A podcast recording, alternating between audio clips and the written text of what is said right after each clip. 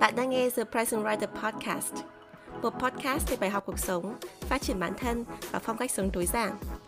Podcast được host bởi Chi Nguyễn, tiến sĩ giáo dục tại Mỹ, blogger và tác giả một cuốn sách về chủ nghĩa tối giản. Nào, hãy cùng Chi lắng nghe, trải nghiệm và thay đổi cuộc sống. Xin chào tất cả mọi người, chào mừng các bạn đã trở lại với The Present Writer Podcast. Mình là Chi Nguyễn. Tập podcast các bạn đang nghe là tập đầu tiên mình thu âm vào năm 2022 cũng như là tập podcast đầu tiên mình thu trong năm nhâm dần. Tức là mình đã không thu âm một tập podcast nào mới trong vòng gần 2 tháng. Đối với một người nghe thì có lẽ các bạn sẽ không nhận ra cái sự khác biệt nó quá là lớn. Mình đã thu âm khá là nhiều tập podcast trước đó và mình để nó làm như là vốn của mình ấy. Khi nào mà mình đến cái kỳ mình cần phải đăng podcast thì mình đăng lại những cái tập mà mình đã thu âm rồi. À, do vậy là đối với người nghe thì có lẽ các bạn không thấy cái sự um, đứt quãng. Nhưng mà đối với một người mà ở hậu trường một người làm sáng tạo như mình ấy thì mình biết rất là rõ thời điểm nào là cái thời điểm mà mình ngưng thu âm podcast và thời điểm nào là thời điểm mà mình bắt đầu lại podcast như là tập ngày hôm nay thì tại sao mình ngưng thu âm podcast mới trong một thời gian dài như vậy? Bởi vì là mình cảm thấy cái giai đoạn mà cuối năm cũ đầu năm mới nó khiến cho mình có rất nhiều suy nghĩ à, không chỉ suy nghĩ về tương lai mà còn có rất nhiều điều mà mình nghĩ lại cái năm vừa qua nghĩ lại khoảng thời gian vừa rồi và mình muốn mình có không gian và thời gian yên tĩnh không làm thêm nội dung nào mới để mình nghĩ ra cái con đường tương lai cho bản thân mình cho Trí Nguyễn và tương lai cho The Present Writer cũng như tương lai cho cộng đồng khán thính giả của The Present Writer. Do vậy tập podcast ngày hôm nay là một tập khá là đặc biệt bởi vì sau một thời gian mà mình, gọi là, vắt tay lên trán suy nghĩ thì mình nghĩ lại trong cái thời gian mà mình trưởng thành rồi mình bắt đầu cái sự nghiệp mà viết lách và đưa ra cho các bạn rất nhiều lời khuyên về phát triển bản thân và xây dựng một cuộc sống hiệu năng, có ý nghĩa. Thì bản thân mình mình cũng phát triển, chứ không phải là mình là một người mà à, đã hoàn hảo, mọi thứ mình chia sẻ đều đúng. Có rất nhiều điều trước đây mình từng chia sẻ, sau này khi mình trưởng thành hơn mình có nhiều trải nghiệm sống hơn, mình nhìn lại, mình nghĩ rằng là đó không thực sự là một cái lời khuyên tốt, hoặc là đó là một cái lời khuyên mà có ý định tốt, nhưng mà cái cách diễn giải của mình hay là những cái yếu tố đa chiều cái lời khuyên đó thì mình không có khả năng để mình diễn giải được tốt ở cái thời điểm khi mà mình còn trẻ. Do vậy, tập podcast ngày hôm nay sẽ nói lên ba cái lời khuyên mà theo mình là tệ nhất mà mình đã đưa ra trong những người uh, trong cuộc sống của mình, bạn bè mình, gia đình mình, những học trò của mình. Nói một cách khác, tập podcast này là chính mình đấu tố lại chính bản thân mình. Chính mình chỉ ra những cái à, lỗi sai hoặc cả sự thiếu hụt của mình trong quá trình mình trưởng thành và quá trình mình viết lách và những cái sự phát triển trong nhân sinh quan, thế giới quan thành một con người tốt hơn, hoàn thiện hơn. Nó khiến cho mình nhận ra những cái lời khuyên trước đây của mình là nó chưa thực sự xác đáng. Do vậy mình muốn tập podcast này như là một lời nhắn nhủ hết sức chân thành, hết sức thẳng thắn từ mình gửi đến những bạn đã theo dõi The Present Writer trong thời gian dài. Nếu có bất kỳ cái lời khuyên nào mình nói trong tập podcast ngày hôm nay có ảnh hưởng tới bạn thì mình muốn rằng là các bạn hiểu rằng là bản thân mình cũng là một người đang phát triển và khi mà mình có cái sự phát triển nào mà mình cảm thấy cái nhân sinh quan thế giới quan của mình nó khác đi so với trước đây thì mình sẽ nói với các bạn để các bạn cùng chiêm nghiệm và cùng thay đổi và cùng nhìn lại cái quá khứ đối với mình. Đối với mình thì mình luôn nói rằng là khi mà các bạn nghe lời khuyên của mình thì các bạn nên nghe nó với cái tư duy à, phản biện và luôn luôn tìm cách áp dụng cái lời khuyên của mình vào cuộc sống của bạn. Đừng chỉ nghe đó và để đó hoặc là cũng đừng chỉ nghe đó và đồng ý hoàn toàn với những gì mình nói. Do vậy mình sẽ tự đầu tố mình cho trong tập podcast ngày hôm nay. Mình hãy cùng nghe tập podcast đặc biệt này nhé.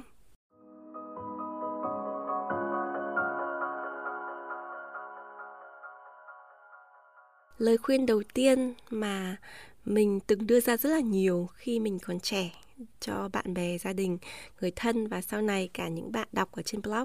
Mà khi mình trưởng thành mình lại thì mình thấy rằng là đấy không thực sự là một lời khuyên tốt. Thì cái lời khuyên đó là luôn luôn tìm ra mặt tích cực của một vấn đề. Nếu các bạn nghe qua các bạn thấy rằng à đây là một cái lời khuyên mà rất nhiều sách self-help đã nói và đấy là một lời khuyên cũng tốt nó rất là tích cực. Ai cũng nên nhìn vào một mặt tích cực của vấn đề nó không có cái gì là xấu cả. Nhưng mình sẽ giải thích cho bạn tại sao. Nếu mà mình chỉ nghe cái câu nói này một chiều thôi ấy, thì nó rất là dễ xảy ra cái tình trạng toxic positivity tức là tư duy tích cực một cách độc hại. Lúc nào mình cũng phải nghĩ đến cái tích cực lúc nào mình cũng phải chèn ép cái tiêu cực của mình xuống. À, mình cũng phải vui cười mình cũng phải hướng đến cái tích cực để mình quên đi cái tiêu cực.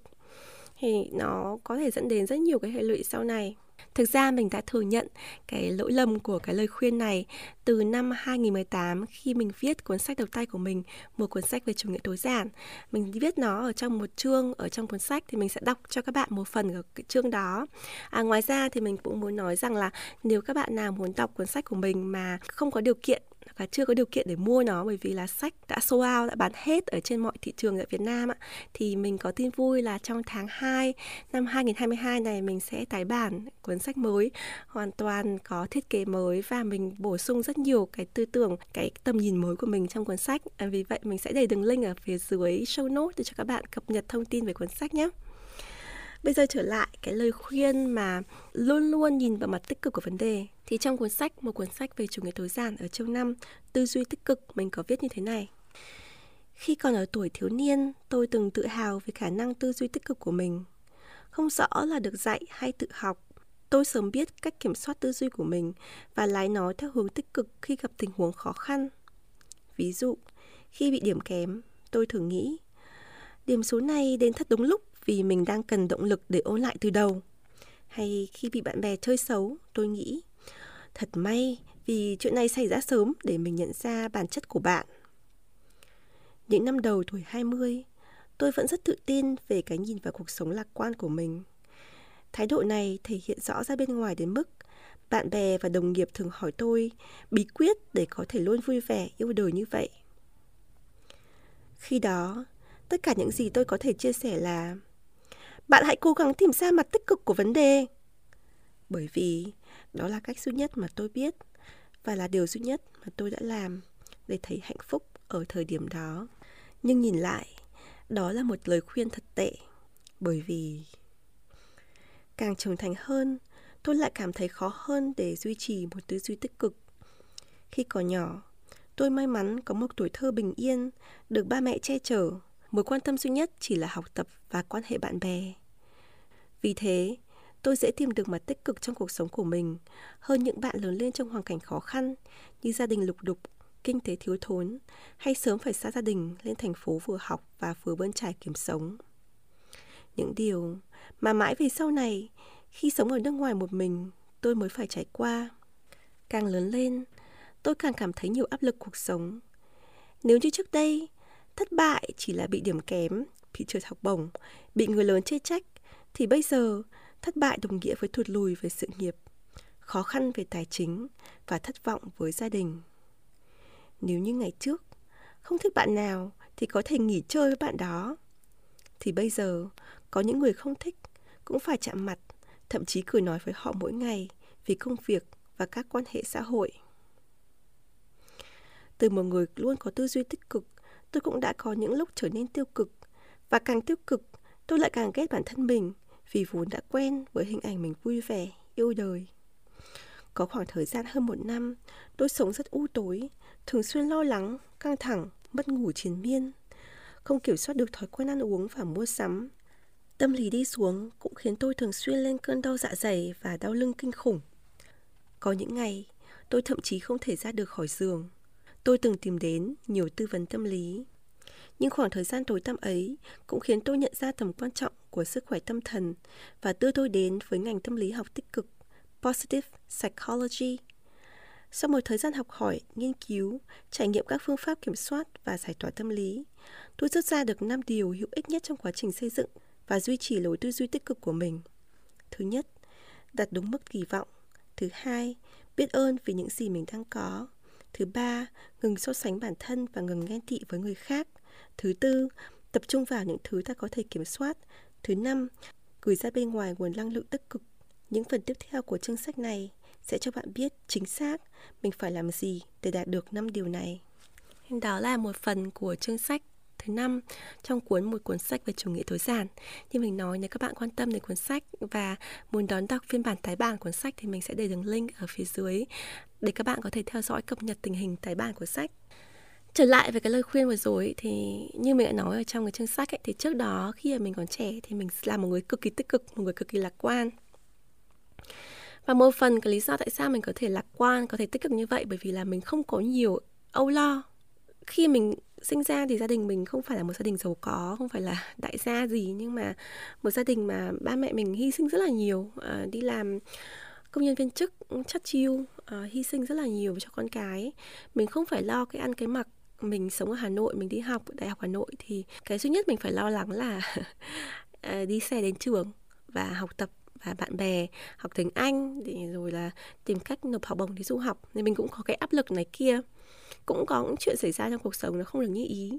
Nhưng mà cái nỗi lo cơm áo gạo tiền ấy, cái nỗi lo mà phải có một cái nơi mà mình ở mà nó ấm áp vào mùa đông, mà nó mát mẻ vào mùa hè, mình không có phải lo về cái vấn đề đó cho đến khi mình sang nước ngoài, mình mình mới phải vật lộn với cuộc sống mà thực sự là một cuộc sống tha hương. Mình phải trả nợ, mình phải kiếm tiền, mình phải tiết kiệm, mình nơm nớp cái nỗi lo mà nếu mình không có tiền trả, tiền nhà thì mình sẽ bị đuổi ra ngoài đường như thế nào? Thì lúc đó thì mình mới biết rằng là à khi mà cuộc sống của bạn là có những cái nỗi lo thường trực như thế thì rất là khó để mình cảm thấy vui tươi. Khi mà mình cảm thấy an nhiên, mình cảm thấy an toàn ấy, thì nó rất là dễ để mỗi khi gặp phải cái chuyện nó không được như ý thì mình biết là à ít nhất là mình không phải lo về cái thứ này. Ít nhất là cái cái cái đầu não, cái cái suy nghĩ, cái tư duy của mình nó không phải phiền muộn về cái vấn đề này. Mình không phải thường ngày mình lo nghĩ về tiền, mình không phải thường ngày mình lo nghĩ là ăn gì. Mình sẽ lo cho ai ai sẽ lo cho mình mình sẽ là làm sao khi mình ốm, mình đau, mình bệnh vân vân. Nghĩ lại về cái lời khuyên, luôn luôn nhìn ra mặt tốt của vấn đề, thì mình nghĩ rằng là nó thực sự về bản chất không phải là một cái lời khuyên tệ. Nhưng mà nếu cái lời khuyên đó nó được đưa ra trước công chúng, nó chỉ là một cái như kiểu một cái quote, một cái câu nói hay để ra đó, thì rất là dễ mọi người sẽ nhìn vào nó và chẳng làm gì cả. Hoặc là nhìn vào nó và nghĩ rằng là à tại sao người ta nhìn được vào mặt tốt của vấn đề mà trong cái vấn đề này mình lại không nhìn được? Cái chứng tỏ là mình là người tiêu cực, mình không tốt. Hay là những cái người mà mà rất là tích cực khi mà họ gặp phải hoàn cảnh khó khăn ấy họ lại tự nhiên họ không tìm được cái mặt tốt nào của vấn đề để nó tự nhiên nó vui lên nó lạc quan ngay lập tức ấy, thì họ thấy rằng à cái này là không được mình phải kìm hãm cái sự tiêu cực của mình mình tiêu cực mình phải tích cực lên mình phải tích cực lên mình phải tích cực lên. Thì nó sẽ dẫn đến cái tình trạng mà uh, toxic positivity tức là uh, tích cực một cách độc hại như mình đã nói uh, ban đầu nếu mình có cơ hội để đưa lại cái lời khuyên này vào thời điểm này năm 2022 khi mình đã nhìn lại quá khứ của mình và mình hiểu hơn về câu nói này, thì cái lời khuyên của mình sẽ khác đi một chút. Lời khuyên của mình nó sẽ dài hơn, mình sẽ nói cụ thể hơn. Ví dụ, khi bạn gặp phải hoàn cảnh khó khăn, thì trước hết hãy dành thời gian cho bản thân để cái nỗi đau, cái nỗi lo lắng, cái nỗi buồn ấy, nó lắng lại để bạn hiểu rằng là chuyện gì đang xảy ra với mình trước. Trước khi bạn nói đến vấn đề tích cực, trước khi bạn nói vấn đề là vượt qua khó khăn, hãy để cái khó khăn hãy để cái nỗi buồn đấy nó nó lắng lại trước đã. Tại vì khi mà mình gặp cái vấn đề nó không vui ấy thì ai cũng muốn là mình vượt qua rất là nhanh mình quên nó đi rất là mau. Thậm chí những người xung quanh mình họ thấy mình buồn họ thấy mình đau khổ họ cũng muốn mình quên đi thật mau.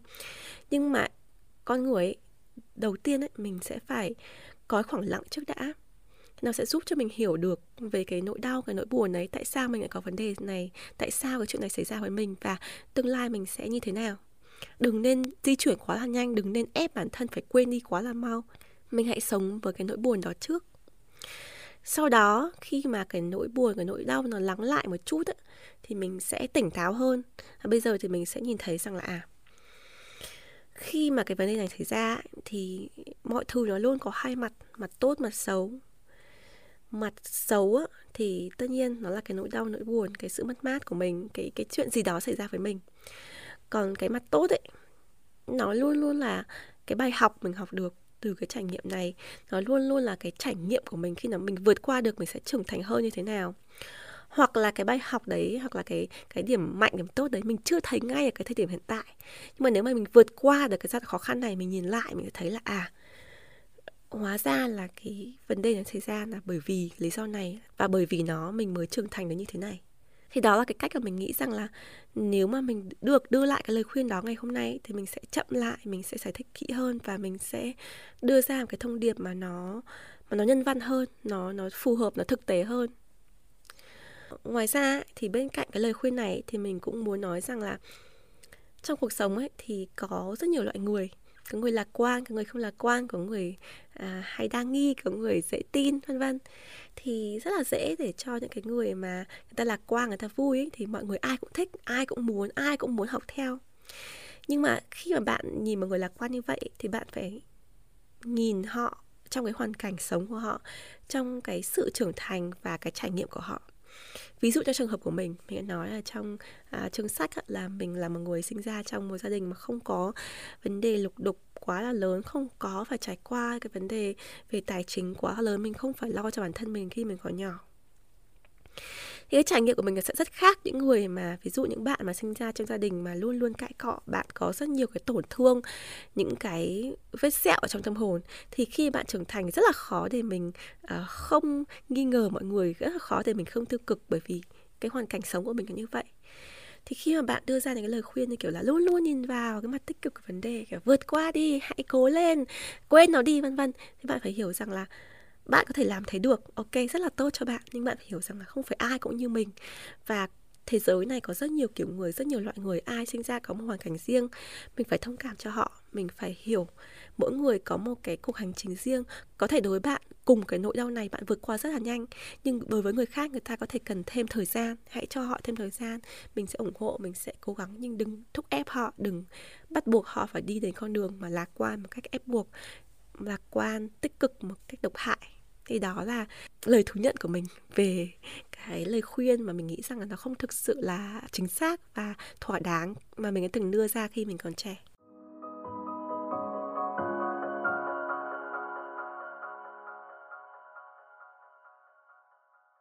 Lời khuyên thứ hai mà mình đã từng đưa ra cho rất nhiều trường hợp à, không chỉ uh, cuộc sống xung quanh mình mà còn trên blog trên rất nhiều cái sản phẩm sáng tạo của mình ấy, thì mình rất hay nói rằng là đừng bao giờ bỏ cuộc đừng bỏ cái mục tiêu học tập của bạn học tiếng anh đỗ đại học lấy học bổng du học. Đừng bao giờ bỏ cái ước mơ của mình. Đừng bao giờ vì ai đó nói gì mà mình bỏ đi cái mục tiêu của mình. Thì mình thường nói về cái ý tưởng là đừng bao giờ bỏ cuộc. Yeah. thì cái câu nói này nó không có cái gì nó quá là sai cả. Ví dụ có rất nhiều cái slogan mà banner affix người ta hay in ấy don't give up này. Kiểu như vậy. Nhưng mà khi mình trưởng thành mình lớn lên ấy, thì mình nhận ra rằng là cái chữ quit ấy cái chữ bỏ cuộc cái chữ give up á nó có thể rất là tốt ở trong nhiều trường hợp. Rất là dễ để bạn nói là ồ mình không bao giờ bỏ cuộc mình sẽ làm cái này sẽ làm cái kia mình phải đến cùng.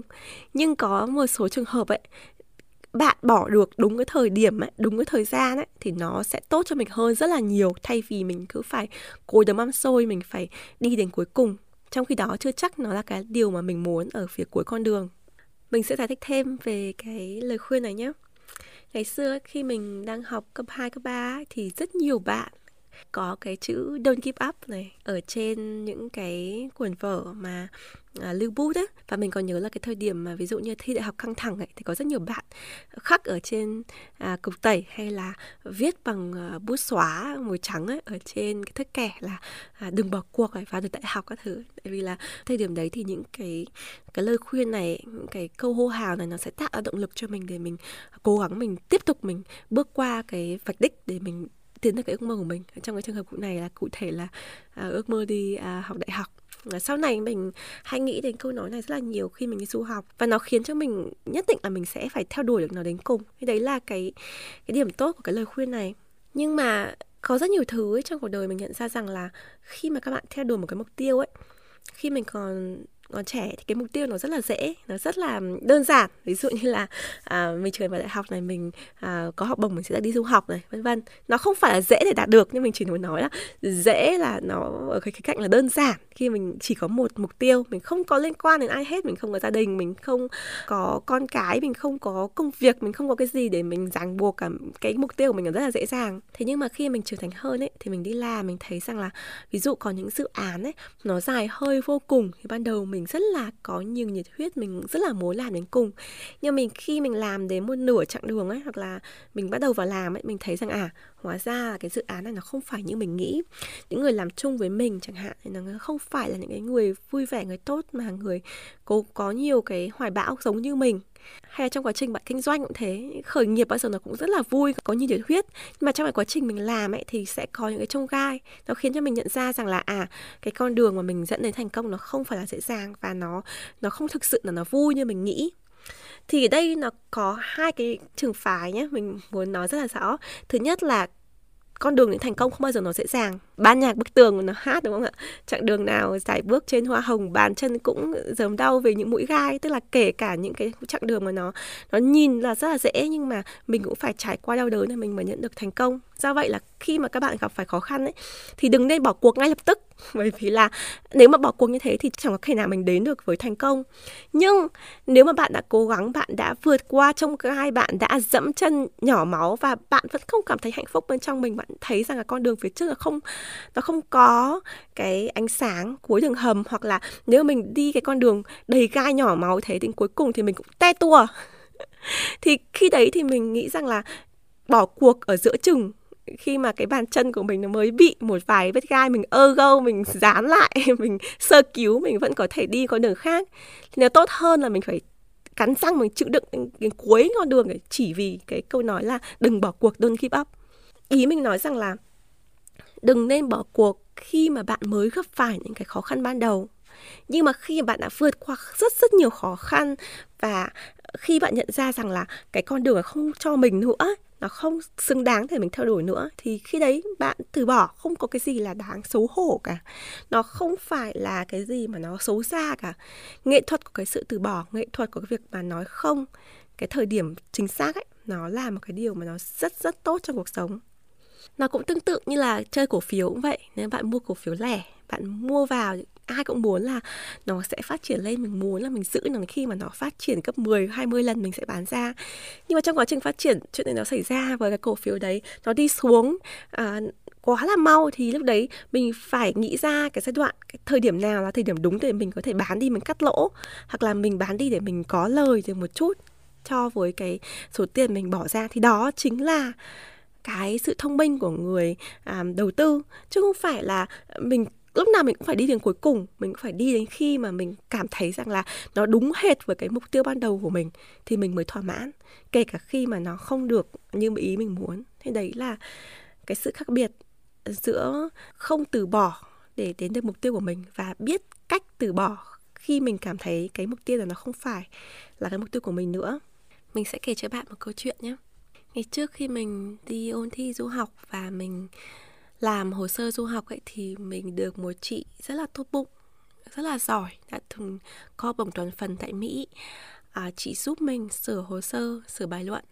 Chị đã từng được đi học thạc sĩ với học bổng toàn phần và cái thời điểm đấy chị nộp cho hình như là hai ba trường thôi ấy, thì tất cả những cái trường đó đều nhận chị với học bổng toàn phần. Một người rất rất là giỏi và vượt qua rất nhiều khó khăn hoàn cảnh gia đình thiếu thốn.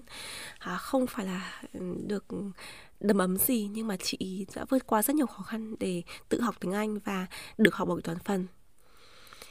Thì trong cái quá trình mình kết nối với chị và chị giúp cho mình ạ thì mình mới hỏi thêm về câu chuyện của chị bởi vì là mình nhận ra trong cái hồ sơ của chị thì chị cũng nói rằng là chị đã từng đi học thạc sĩ một năm nhưng mà bỏ giữa chừng và về Việt Nam à, trước khi kết thúc chương trình thạc sĩ thì mình tự hỏi là ủa tại sao một người giỏi như chị lại không kết thúc chương trình thạc sĩ? Thì chị có nói rằng là khi chị sang học cái trường đó thì chị nhận ra rằng là chị không thích và chị thấy là chị có cái tiềm năng để đi học ở Harvard. Chị rất thích trường Harvard. Chị đã từng đến thăm Harvard và chị thấy rằng là ước gì ngày xưa mà mình đi nộp hồ sơ mình dám nộp cho Harvard thì có phải là cái ước mơ lớn nhất của mình đã thành hiện thực hay không? Đấy, chị mới bỏ giờ giữa chừng cái chương trình học thạc sĩ mặc dù có bổng toàn phần để về Việt Nam để apply lại Harvard nhưng mình cũng hỏi chị là đúng là Harvard là trường hàng đầu của nước Mỹ thật, nhưng mà nó có thực sự là quá là khác biệt với cái ngôi trường chị vừa học hay không? Và có xứng đáng để mình bỏ dở cái học bổng giữa trường mình về Việt Nam như vậy không? Thì chị rất là quyết tâm chị nói không, mình không bao giờ mình bỏ cuộc, chị sẽ kiếm được học bổng Harvard thì chị nói như vậy thì mình cũng rất là tôn trọng và mình thấy thực sự là rất là hâm mộ chị thời điểm đấy là chị đã dám đưa ra những cái quyết định mà nó mà nó khác thường như vậy. Thì sau một thời gian thì mình thấy rằng là chị vẫn tiếp tục ở Việt Nam đi làm đi dạy thêm và à, để duy trì cuộc sống. Ở trong cái đó thì vẫn đi học tiếng Anh vẫn đi học GRE vẫn nuôi cái ước mơ đi học Harvard trong nhiều năm liền mãi sau này khi mà mình được học bổng tiến sĩ, đi học ở Penn State thì mình có liên hệ lại với chị nhưng mà là oh, em cảm ơn chị rất là nhiều thời gian vừa rồi ngày xưa chị edit học bổng thạc sĩ cho em. À, một năm hơn em đi học thạc sĩ bây giờ em đã có học bổng tiến sĩ thì em rất là cảm ơn chị. Và em biết là chị có ý định chị học ở Harvard nhưng mà nếu mà chị muốn à, có thêm cái thông tin về học ở nước ngoài thì hãy liên hệ với em.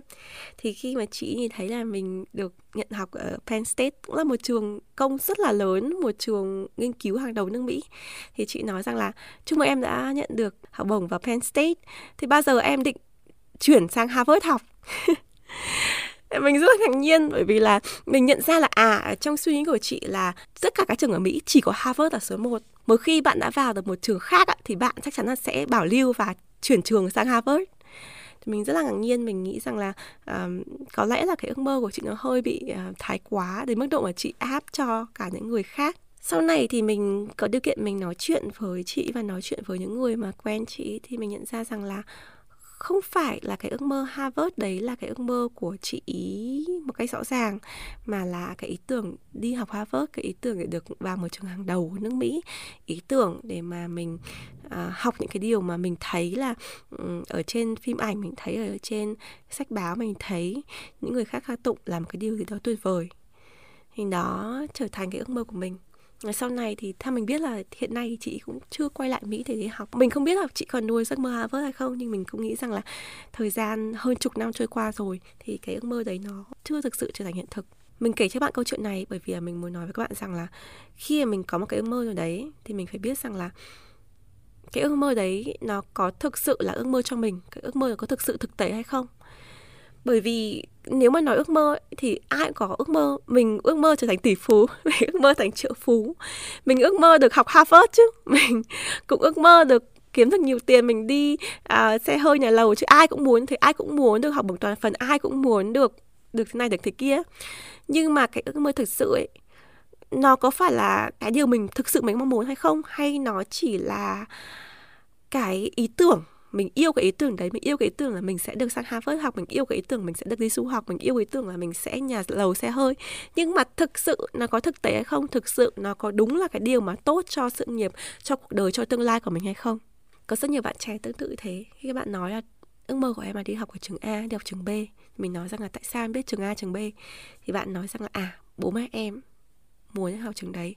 Hay là cô gì chú bác em nói rằng là học trường đấy ra trường có bằng thì sẽ được việc. Thì mình, thực sự mình muốn nói rằng là cái ước mơ đấy không phải là ước mơ đến từ con người của bạn, đến từ cái cái trải nghiệm cuộc sống của bạn, đến từ cái niềm tin rằng là mình sẽ thành công khi mình đến được cái ước mơ đấy và nó sẽ mang lại cái sự thay đổi tốt, tích cực trong cuộc đời của mình. Nó không phải là niềm tin và cái động lực tự thân, là nó bị nhiều cái yếu tố xung quanh nó ảnh hưởng. Thì cái này nó hơi bị khó để có thể giải thích bởi vì là nói thực sự là nếu là ước mơ thì nó luôn luôn có yếu tố viển vông ở trong đấy thì nó mới gọi là mơ ước.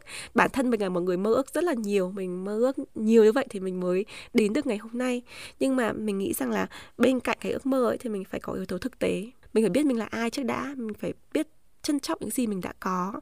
Mình phải hiểu rằng là mọi cái thành công ấy, nó đều có may mắn khi mà mình có được cái cơ hội này thì mình nên nắm lấy và mình sẽ tiến tới cơ hội khác. Ví dụ như bạn đang trên con đường theo đuổi cái mục tiêu a mà bạn có cơ hội đến cái nơi a phẩy, thì bạn từ chối luôn a phẩy vì là mình sẽ không từ bỏ cái ước mơ của mình. Mình phải đến được cái a thì mình mới hoàn hảo, mình mới thỏa mãn.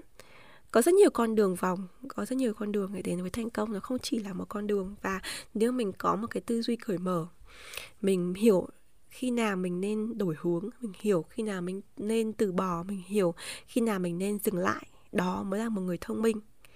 Chứ nếu mà chỉ nghe theo cái lời khuyên mà đừng từ bỏ, đừng từ bỏ, thì mình mù quáng, mình theo đuổi một cái mục tiêu mà nó mơ hồ nó không thực tế, thì cái kết quả nó cũng sẽ khó lòng có thể làm mình hạnh phúc. Và cái con đường mà mình đến một cái mục tiêu mà nó mông lung, nó mơ hồ như vậy, nó cũng rất là khó khăn thì đó là những điều mà sau này khi mình trưởng thành mình nhìn lại lời khuyên mà mình đưa ra khi mình còn trẻ thì mình nhận thấy rằng là cái lời khuyên này nó không thực sự là ứng dụng được trong mọi hoàn cảnh.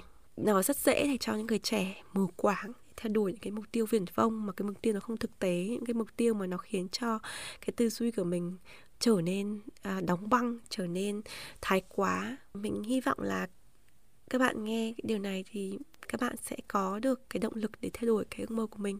Nhưng cũng nên biết rằng bạn hoàn toàn có quyền và không ai chê trách bạn.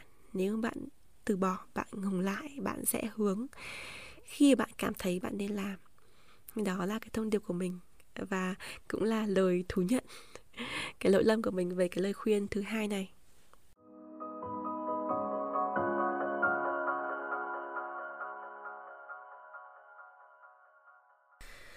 Lời khuyên thứ ba là lời khuyên mà mình đã từng để trong rất nhiều blog, đấy là nếu mình làm được thì bạn cũng sẽ làm được. Chắc chắn là như thế.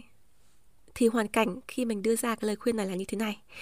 Tức là khi mình kể các bạn một câu chuyện nào đấy về quá khứ của mình, về cái khó khăn vất vả của mình, khi mình vượt qua rất nhiều khó khăn, mình đạt được cái mục tiêu, thì mình nhìn lại, mình thấy rằng là bản thân mình không phải là một người quá xuất sắc bản thân mình thậm chí rất là bình thường ngay cái chuyện học tập chẳng hạn rất nhiều người thấy là mình được làm giáo sư tiến sĩ ở nước ngoài. Thì bạn thấy rằng là à, người này chắc chắn là siêu sao khi còn đi học.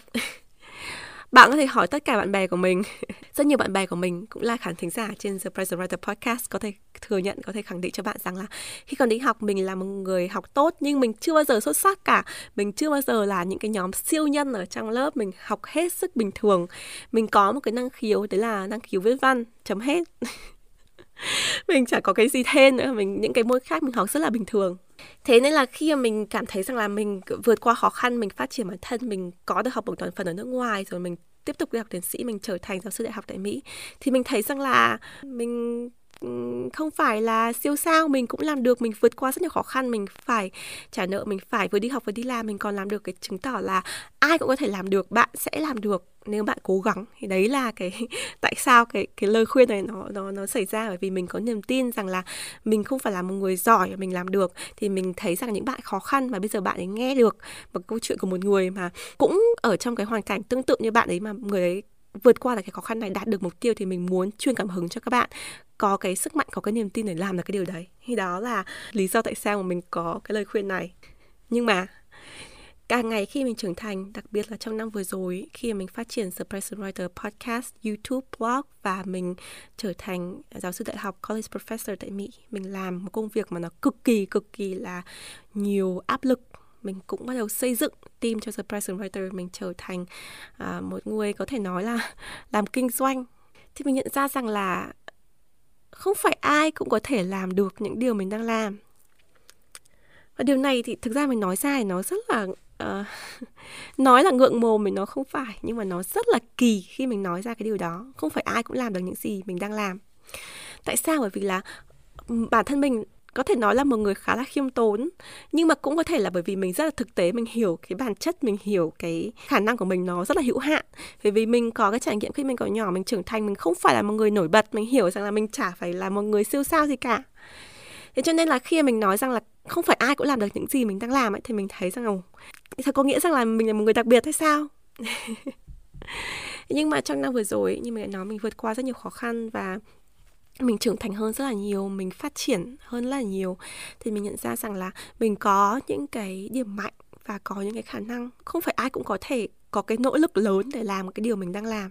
Ngày trước ấy, thì khi mình nói về chủ đề mà cân bằng cuộc sống các thứ á, thì có rất nhiều bạn, có rất nhiều báo chí và cũng có rất nhiều đơn vị người ta mời mình đến để nói về cân bằng cuộc sống thì mình rất thoải mái mới nói về cân bằng cuộc sống bởi vì thực sự á, bản thân mình mình nghĩ mình cân bằng cuộc sống rất là tốt. Bởi vì luôn luôn trong cuộc đời từ năm 18 tuổi đến bây giờ mình luôn luôn làm hai công việc một lúc.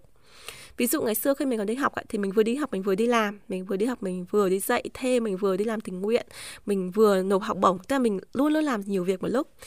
Khi mình sang nước ngoài thì mình cũng tương tự thế, vừa đi học vừa đi làm, mình vừa trả nợ, sau đó mình còn sinh con nữa.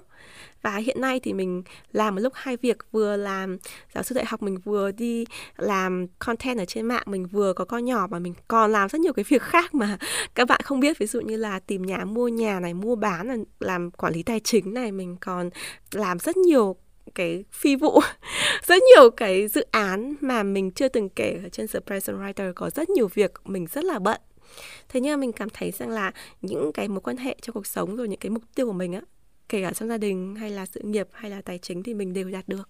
Do vậy là mình rất là hay chia sẻ những cái kinh nghiệm của mình để mình muốn rằng là các bạn có được cái kinh nghiệm, có được cái kiến thức đấy thì các bạn cũng làm được nhiều như mình làm.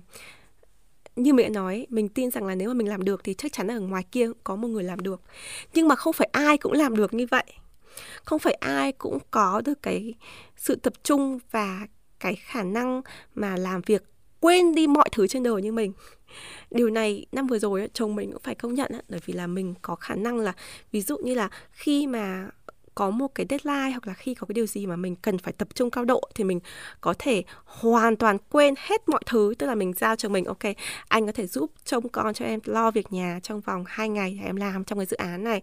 Tức là mình bắt đầu mình làm cái dự án thì mình quên ăn quên ngủ mình không cần ăn mình không cần ngủ mình không cần quan tâm đến cuộc đời có cái gì vật đổi sau rồi mình không cần phải thậm chí là mình không xuất hiện ở trên mạng mình không check email mình không mở facebook mình không làm cái gì đó và mình cũng không phải ép bản thân mình để mình không check email điện thoại. Mà chính bởi vì mình là một người rất là tập trung mình rất là có cái khả năng mình thúc đẩy nội lực của mình rất là lớn ấy cho nên là mình block tất cả những cái à, xung quanh. Nó để cho mình chỉ tập trung vào cái công việc trước mắt thôi.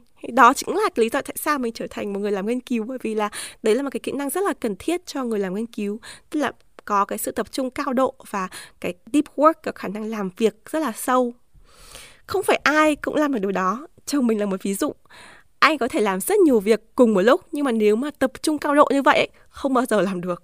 Không thể và mình cảm thấy rằng là cũng không phải là ai cũng nên tập trung cao độ như vậy. Có rất nhiều người có rất nhiều thứ nên là mình phải à, để ý những thứ xung quanh trước đã và đừng nên quên mọi thứ. Nếu mình không có chồng mình giúp cho mình trông con nếu mình không có chồng mình chăm sóc những cái thứ khác trong cuộc đời của mình để mình tập trung vào những cái việc trước mắt của mình á thì mình cũng đâu có làm được.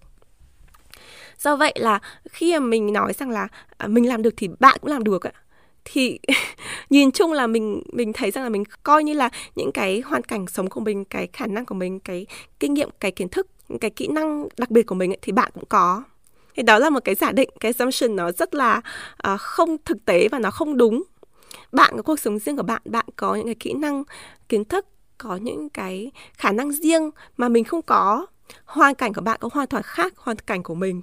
Do vậy là mình nghĩ rằng là nếu mà cứ nói rằng là à mình ở trong hoàn cảnh khó khăn như vậy mình cũng làm được, bạn cũng sẽ làm được, thì cái đấy nó sẽ không công bằng và nó rất là dễ tạo ra cái áp lực cho cái người mà nhận được cái lời khuyên đó. Thì người ta sẽ thấy rằng là à ok, mình cảm thấy truyền cảm hứng để mình bắt đầu làm, nhưng mà khi bạn làm thì bạn lại không được tập trung như chi, bạn lại không có được cái sự ủng hộ từ gia đình như là chồng chi giúp cho chi trong cái công việc khác á, thì bạn sẽ thấy rằng là mình kém cỏi mình không bằng chi. Cái sự so sánh làm cho mình cảm thấy rằng là vô hình chung chính bởi một cái lời khuyên mà nó xuất phát điểm là một cái lời khuyên uh, có cái dụng ý tốt xuất phát từ cái sự khiêm tốn và ý muốn cái cái cái cái mong muốn truyền cảm hứng truyền năng lượng cho các bạn của mình ạ. Và mình vô hình chung khiến cho bạn có cái sự tiêu cực cái sự so sánh trong con người của mình. Thì đấy là cái điều mình không muốn và thực sự là cái điều này nó xảy ra trong cuộc đời của mình rất là nhiều ví dụ như là à, mình có một số người bạn thân những người bạn mà à, bên mình hàng chục năm rồi ấy. có đôi lúc á, ngay cả bạn thân nhất của mình cũng nhắn tin cho mình bạn nói rằng là à, đôi khi mà tao thấy là mày làm được nhiều việc như vậy á mà tao lại chả làm được gì mấy á thì tao thấy rằng là không thể mà không ghen tị mày được mặc dù tao biết là mày phải vượt qua rất nhiều khó khăn phải bận rộn thế nào thì mới duy trì được cuộc sống như thế. Nhưng mà tao không thể không ghen tị mày được bởi vì là bọn mình cùng trưởng thành bọn mình cùng lớn lên mà nhiều khi tao thấy là ngày xưa đi học tao còn giỏi hơn mày rất là nhiều. Nhưng bây giờ tao không được bằng mày tao không thể nào mà không ghen tị được chi à. Ờ, mình rất hiểu mình nói rằng là um, bản thân mình thì mình không hay khoe khoang. Nhưng mà uh, những cái mình làm thì ai cũng thấy thôi và tất nhiên mọi người sẽ đặt câu hỏi, mọi người sẽ theo dõi và mọi mọi người sẽ không thể không so sánh được. Và đấy là cái điều mà mình cảm thấy rằng là mình không muốn. Khi mình tạo ra cái podcast, The Present Writer Podcast cũng như cái kênh nhà YouTube, blog thì mình muốn truyền tải những cái kiến thức, kỹ năng. Bởi vì mình làm rất nhiều thứ, do vậy là phải đòi hỏi rất nhiều kỹ năng, rất nhiều kiến thức, rất nhiều cái trải nghiệm thì mình có thể làm được nhiều thứ. Thì mình muốn chia sẻ một phần những cái kiến thức, kỹ năng đó cho các bạn. Nhưng mà khi mà bạn nhận được những cái điều đó thì các bạn hãy nhận những cái điều mà nó áp dụng được trong cuộc sống của bạn. Chứ không nên so sánh uh, bản thân bạn với mình bởi vì như mình đã nói không phải ai cũng làm được những điều mình đang làm bởi vì là mình có những cái khả năng đặc biệt riêng và cái hoàn cảnh gia đình của mình ấy nó cũng cho phép mình làm được cái điều đó. Nhưng đó cũng không có nghĩa rằng là khi mình chia sẻ với cái điều gì ấy, thì cái duy nhất bạn có thể nói là à hâm mộ chi quá thấy chi giỏi quá. Còn bạn không làm được cái đấy không có đúng. Nói một cách khác khi mà các bạn xem cái nội dung của mình thì mình muốn rằng là các bạn cũng sẽ được cái sự thành công cái sự phát triển những cái thành quả như mình đang làm cái sự uh, trưởng thành như mình đã trưởng thành.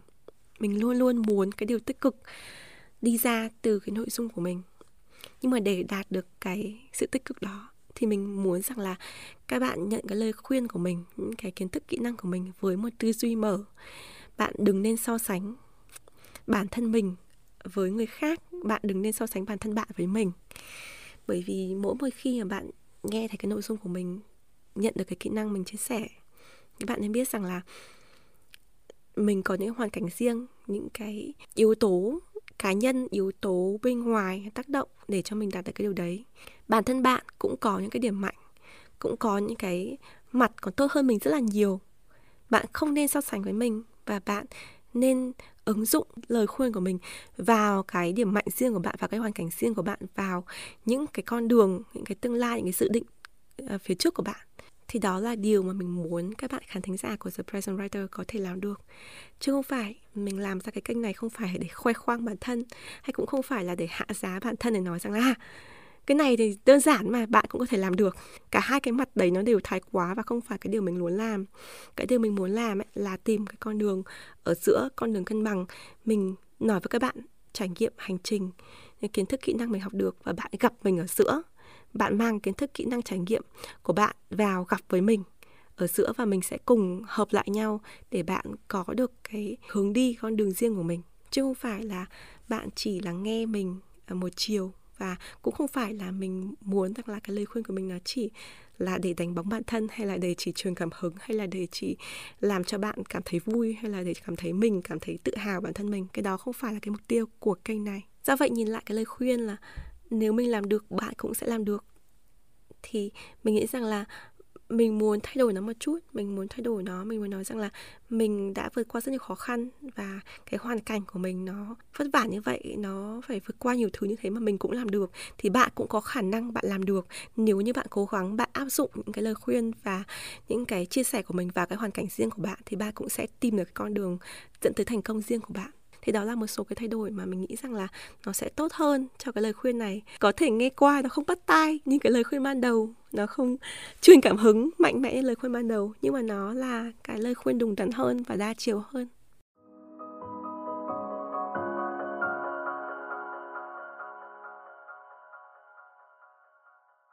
Mình hy vọng là các bạn thấy được giá trị ở trong cái tập podcast này, trong cái màn đấu tố chính bản thân mình của mình à, mình nghĩ rằng là trong dịp đầu năm mới này thì mình có rất nhiều suy nghĩ và mình thấy rằng là mình càng trưởng thành mình càng có nhiều suy nghĩ đa chiều ấy thì mình càng muốn nội dung của mình đa chiều hơn.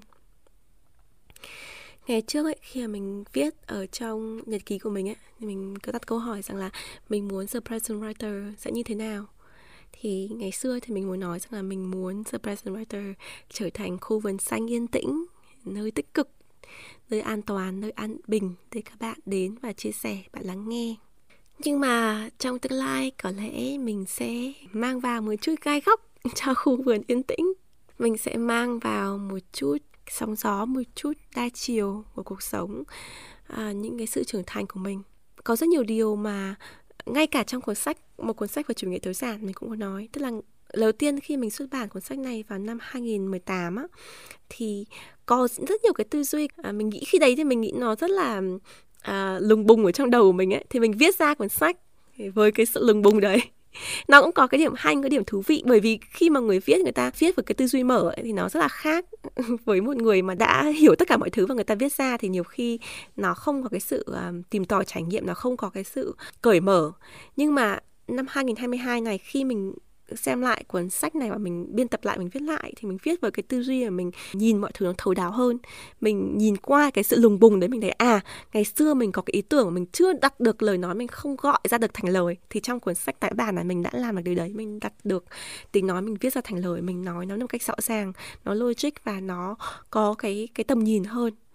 Thì mình muốn tương tự, trong tương lai mình muốn làm cái điều đó đối với surprise writer ngay cả khi các bạn nghe cái tập podcast mà mình đọc lại bài blog á, ở trên uh, podcast này thì các bạn cũng thể thấy rằng là sau mỗi bài viết ấy, thì mình có một đoạn mình nói rằng là à bài viết này mình viết cách đây bao nhiêu năm á, thì ngày nay mình nhìn lại mình thấy rằng là còn cái thay đổi như thế này thế kia, vân vân vân vân. Thì đó là một cách để mình nhìn lại cái nội dung của mình, để mình nhìn lại cái quá trình trưởng thành của mình. Bởi vì là khi bạn theo dõi một ai đấy thì bạn không chỉ là theo dõi và để đấy, người ta phải tiếp tục phát triển. Nếu mà ngày xưa các bạn theo dõi mình năm 2016 2018 mà đến năm 2022 mình vẫn là một cô bé chi đó, mình vẫn là một người như thế, thì mình cảm thấy rằng là nó không xứng đáng, cái người đấy không xứng đáng để bạn theo dõi. Một người mà người ta xứng đáng để mà theo dõi người đấy phải luôn luôn phát triển, người đấy không ngừng học hỏi, không ngừng nhìn lại quá khứ của mình, không ngừng nhìn lại cái nội dung của mình và phát triển nó và và thay đổi nó và khiến cho nó tốt hơn. Thì đó mới là một người mà mà làm nội dung tốt, một người mà luôn phát triển cùng với nội dung của mình thì đó là những cái lời tâm sự của mình đầu năm. Có thể là nó hơi nặng nề một chút hay là nó hơi viển vông một chút thì mình cũng không biết là các bạn cảm thấy thế nào thông qua tập podcast này. Nhưng mà mình nghĩ là cái thông điệp của mình là khi bạn lắng nghe cái lời chia sẻ của bất kỳ ai đó, bản thân mình cũng vậy. Thì bạn nên nghĩ rằng là mình cũng là một con người mình cũng phát triển mình cũng có cái lỗi lầm mình cũng có những cái sự sai sót và có rất nhiều điều mà mình nói. Nếu các bạn không đồng tình với mình thì hoàn toàn bình thường và mình rất là vui mà mình muốn chia sẻ mình muốn lắng nghe các bạn khi bạn có những phản biện à, khác đi với mình. Thì mình mong là trong năm mới các bạn cũng có thể đón nhận những cái nội dung của Surprise Writer với một tâm thế như thế. Xin chào tất cả mọi người và hẹn gặp lại các bạn trong tập podcast tiếp theo. Bye! Thank you.